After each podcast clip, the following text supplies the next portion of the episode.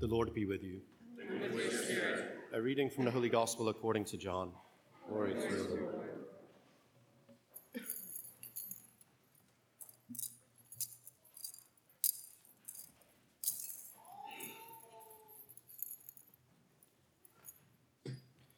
John was standing with two of his disciples, and as he watched Jesus walk by, he said, Behold the Lamb of God.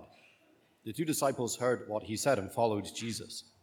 Jesus turned and saw them following him and said to them, What are you looking for? They said to him, Rabbi, which, which translated means teacher, where are you staying? He said to them, Come and you will see. So they went and saw where Jesus was staying, and they stayed with him that day. It was about four in the afternoon.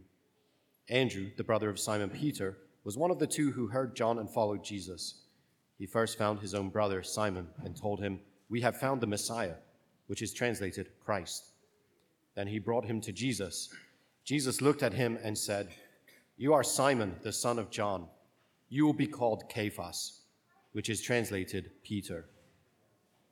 The Gospel of the Lord.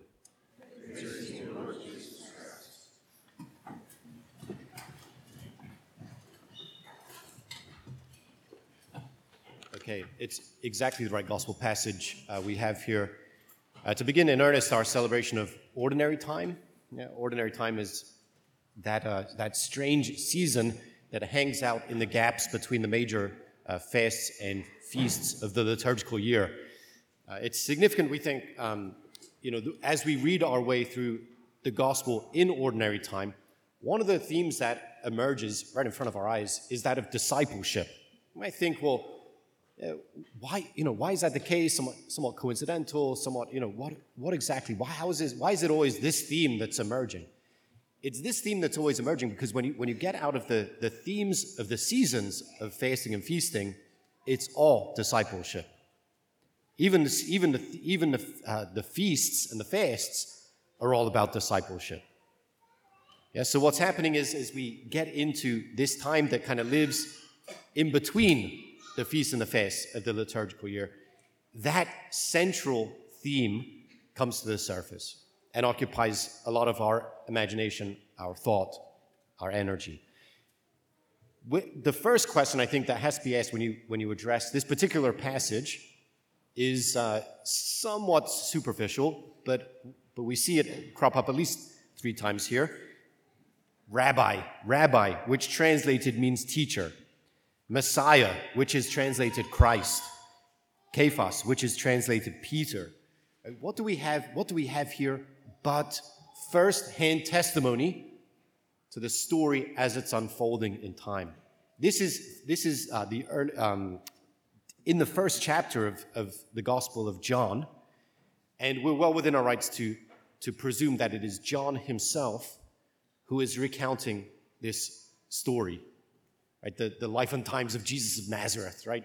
Okay, so we've, we've got that. We see it happening here. And just as probably, you know, the, the time that we met our beloved, we can recount in uh, perhaps excruciating detail. so too, John, having met Jesus, can give you every little piece of the scene, right, down to the details. And so, and he's not willing to, to let go even of, even of the words that were spoken, either by the would be disciples or by Jesus himself. So we have the first word is always the, uh, the Hebrew or the Aramaic word. Then you have the, the translation of that word into the Greek, which is the language in which the, the gospel is written. We have the, the Hebrew slash Aramaic word, and then we have like the anglicized Greek word right? So, like Christ is really from the Greek Christos, which means anointed one, which is, of course, what Messiah, Meshiach means. Yes, that Jesus is the anointed one. And so, of course, they're going to go out following him because John's whole life has already been to point towards the one who is to come. When he says, This is the Lamb of God, and that's a tightly packed, a dense theological proclamation, they know in the least that they ought to go and follow him see where he lives, and, and the rest be, uh, be mentored by him, as it were, be brought into the life that he wants for them. Okay, so we have the beginning of the we have the beginning of the Gospel of John. here. I think it's significant for us, uh, and certainly we'll, we'll pick up Mark in year B here, but we'll be working our way through the gospel. This is what happens in ordinary time. It's the gospel of Mark. It's, it's significant for us to get the right frame on the whole thing. It's going to allow us to interpret each part in its, in its proper place. Okay, so here, what is the, what is the narrative of the Gospel of John? Just as it is the Gospel of Matthew, Mark, and Luke, how God became king. You're going to have to trust me on it, perhaps. you know, this, is, this is the story that the scriptures, the Gospels, each of the Gospel authors in their turn, is trying to tell. How God became king in and I can say, in and as Jesus of Nazareth. Now, once you have that as your narrative whole, you have to look at every part, say, with the idea that this part also advances that narrative. And when we look at this part, the part that we have in front of us today, as advancing the narrative of how God became king, we probably should look at it with some amount of perplexity. It's like, really? Is, is this the beginning of the story of how God becomes king? Because if I'm going to write a story of how God becomes king, I'm going to have him parachuting in from the heights, right? This great hero right? And he's, he's powerful, almighty, in all the ways that the world can readily identify. And he's going to start shooting everything into place, right? Okay, these, you go over there, you go over there. You are all subjects of my rule. Bow down before me. You go over there, you go over there. You do this, you do that. Right? Okay, don't think like how corrupt my imagination is. You know, like this is this is uh, significant. Uh, hopefully, I'm speaking for you. Maybe uh, maybe not. Hopefully, but this is probably where we are. Is like if we're going to drop the story of how God becomes king, how is he to, how is he going to ascend the throne? And how is he to come into power? Well, he's just to, he is powerful. He just comes on the scene and starts exercising it. That is not exactly what we have in the gospel passage, is it? You know, you have this obscure character pointing to another obscure character, right? John pointing to, to Jesus, who just happens to be walking by. There's the Lamb of God. Okay, we're going to go follow him. We, we ask these questions of him. They come and stay with him. This is, this is the beginning of the story of how God becomes king. Okay? We'll get, we'll get back to that in, in just a second. But, but what, it's important to say what they're anticipating in the Messiah. We see that language there Messiah, the Christ, the anointed one, the anointed one of God. What is he anointed to do? He's anointed to bring renewal to Israel and, rest, and so then restoration to the entire world. Let's uh, bring it up a couple thousand years. We are the new Israel. Jesus is at our head, bringing renewal to his people so that we will bring restoration to the entire world, to all of creation. And when I say all of creation, I don't mean we're all going to be environmentalists. Okay? As, a, as though that were the center of it, right? We're made to be tree huggers and the rest. You can hug trees, it's fine. In fact, you know, if you, yeah, this is strange, okay? But you, you sing to plants, they grow, right? You, you talk to plant. Anyway, okay, won't get too far afield.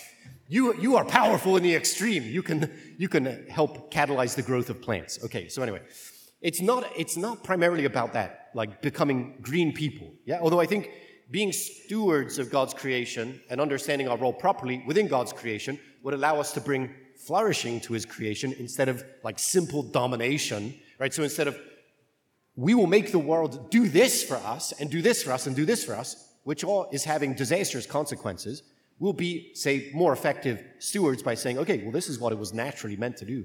And we're going to continue to catalyze that particular kind of growth and do it with wisdom and probably, probably gentleness and, and the rest. Okay.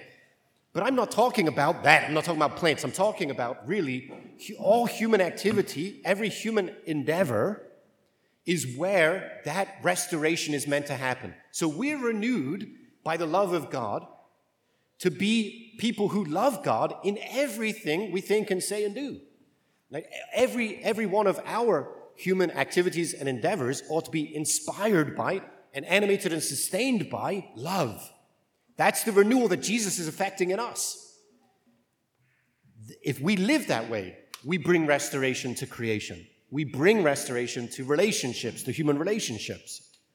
I think we got to probably have to start small but the, but the, res, the restoration of the entire world happens in wake of the renewal of God's people.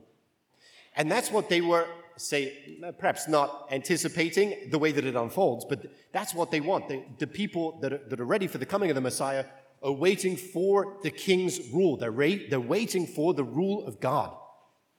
And that's what it means. For every human initiative, endeavor, activity to be grounded in and inspired by, animated by love. God's own life of love. Okay. So that is the what of the thing the kingdom of God, the coming of the kingdom of God, Jesus, God as king. Okay, that's the what of the thing. How does he do it? Well, we see it in the gospel. He calls disciples. And these, these people um, uh, mentor under him, right? They're, they are his uh, apprentices. So they apprentice, on, they apprentice under him. They have to come and they have to come and see.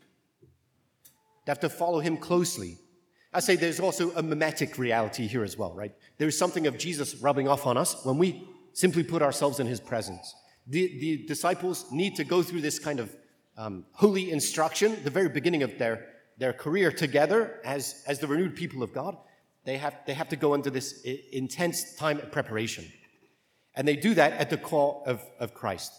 I want to look forward and say, okay, at the end of the gospel, I, I just choose the end of, the, uh, of Matthew's gospel, Matthew 28, the commissioning of the disciples, baptizing them in the name of the Father and of the Son. Go ye therefore and make disciples of all nations, baptizing them in the name of the Father and of the Son and of the Holy Spirit, teaching them to observe all that I've taught you. Okay, so this is the way that the kingdom of God comes to birth on earth as it is in heaven. So the, the way that Christ's kingship comes to bear is by the proclamation made by the apostles. Not just the proclamation. Okay, so baptism, baptism in the name of the Father and of the Son and of the Holy Spirit. What has happened between this, these first scenes of discipleship and then the last where they're being sent? They have been plunged into the life of God. This is what baptism is. So they have been plunged into the life of the Father and the Son and the Holy Spirit and then they are to go out and plunge all peoples into the life of the Father and the Son and the Holy Spirit. So just as we as disciples are animated by, by love, we've had God's own Spirit breathed into us to sustain us, to strengthen us, to heal us, to animate, again, every human endeavor and activity. So now we go out to plunge others into the life of God. That's our commissioning. And the teaching to observe all that I've commanded you is not teaching actually, say, um, how do you say, propositional truths. It's a kind of instruction that forefronts discipleship and obedience. So we're plunged into the life of God. We're obedient to the Spirit. We're obedient to the life of God at work in us and working through us. So we don't live our own lives. We live by the inspiration of God. And that's what Jesus sends his disciples to do. That's what he is sending us to do to have his rule be brought to life to every corner of creation. Again, he does it differently than we would do it. You know, so like we would look out in the world and say, you know, what, God, what are you doing? You know, like we look down our noses at God. That's how great we are, right? It's like, God, yeah, God, what are you doing? This is, a, this is pretty bad, you know? it's like, what am I doing? Look in the mirror. Look in the mirror right? Because that is, the, that is God's answer to the question. And I, look, I, can look at, I can look out and say, well, you guys look pretty bewildered at the fact that this is God's answer to creation, to, to the problems that, that are in creation, right? Me, I'm the answer. I mean, this is it. This is it. The renewal of my life, the restoration of creation. The renewal of my life. The restoration of the world depends on it. And we've been, we've been summoned. Okay, so we, we might, and to touch on the gospel again, yeah, is this. We think that we are out in search of Jesus, all the while, he's out in search of us. So I'll add scandal to scandal by saying it's not just that, you know, you were so brilliant to, to find Jesus, to identify him as the, as the Messiah and follow him, apprentice under him, and so on and so forth. It's that actually he went out to find you. And now you can look around and say, well, couldn't you have done that? couldn't you have done better than that? You know, like, could have found someone else. No, no, this is the point, right? He wants, he wants you. He wants you. Okay. How, how? How do we do this? How do we do this? So, getting a start in ordinary time, I want to take us back to basics. You know, I want us to pray acts. Okay, adoration, contrition, thanksgiving, and supplication. But the first thing I, would have to say is When I say we have to pray, we have to because we have to pray in order to be plunged anew into the life of God. And this is the primary way that God is going to breathe his spirit into us. We have to make time. And enough already, right? With the, uh, we know this. We're, I'm speaking to myself, I speak to you as well. Enough already with all the excuses. You know, like, I don't know how to pray. I don't pray that well. I'm not that good. I don't know why he called me. I don't know what's, you know, what is the point and all the rest. No, we learn to pray by praying. So have to take the time. We just have to take the time. And in fact, what we find when we take the time to pray is that God is making it happen. He's the one who's inspiring us. He's the one who's making us aware of what we need to do. He's the one who's, who's causing us even to give, to give over, turn over our hearts and our lives to Him. Yeah, it's God's work. And we just have to hold everything else off in order to do it. We have to prioritize Him and His purposes. And it means, to begin with, that we make time for prayer. Again, we learn to pray by praying. I was thinking before, like, I don't know if this happens anymore. Do kids still ride bikes? It's like too dangerous, right? So it's like no one like allowing that kid to ride a bike anymore. But you ride a bike, you know, it's like the, you put the kid on the, you got to put the kid on the bike, you know, and, and dad's going to run along and do this. Ah, should I catch him? Should I put, you know, like kind of thing. I'm going to run along, push him. He's got to get going, right? Prayer. You learn to like by riding a bike. Yeah, this is not like unique to prayer. You learn to love by loving. Yeah, we can read tons of books on, on love, and they, they move it, they move us like a little inch at a time, perhaps. But you learn to love by loving. Yeah, so we have to do it. Okay, we have to do it.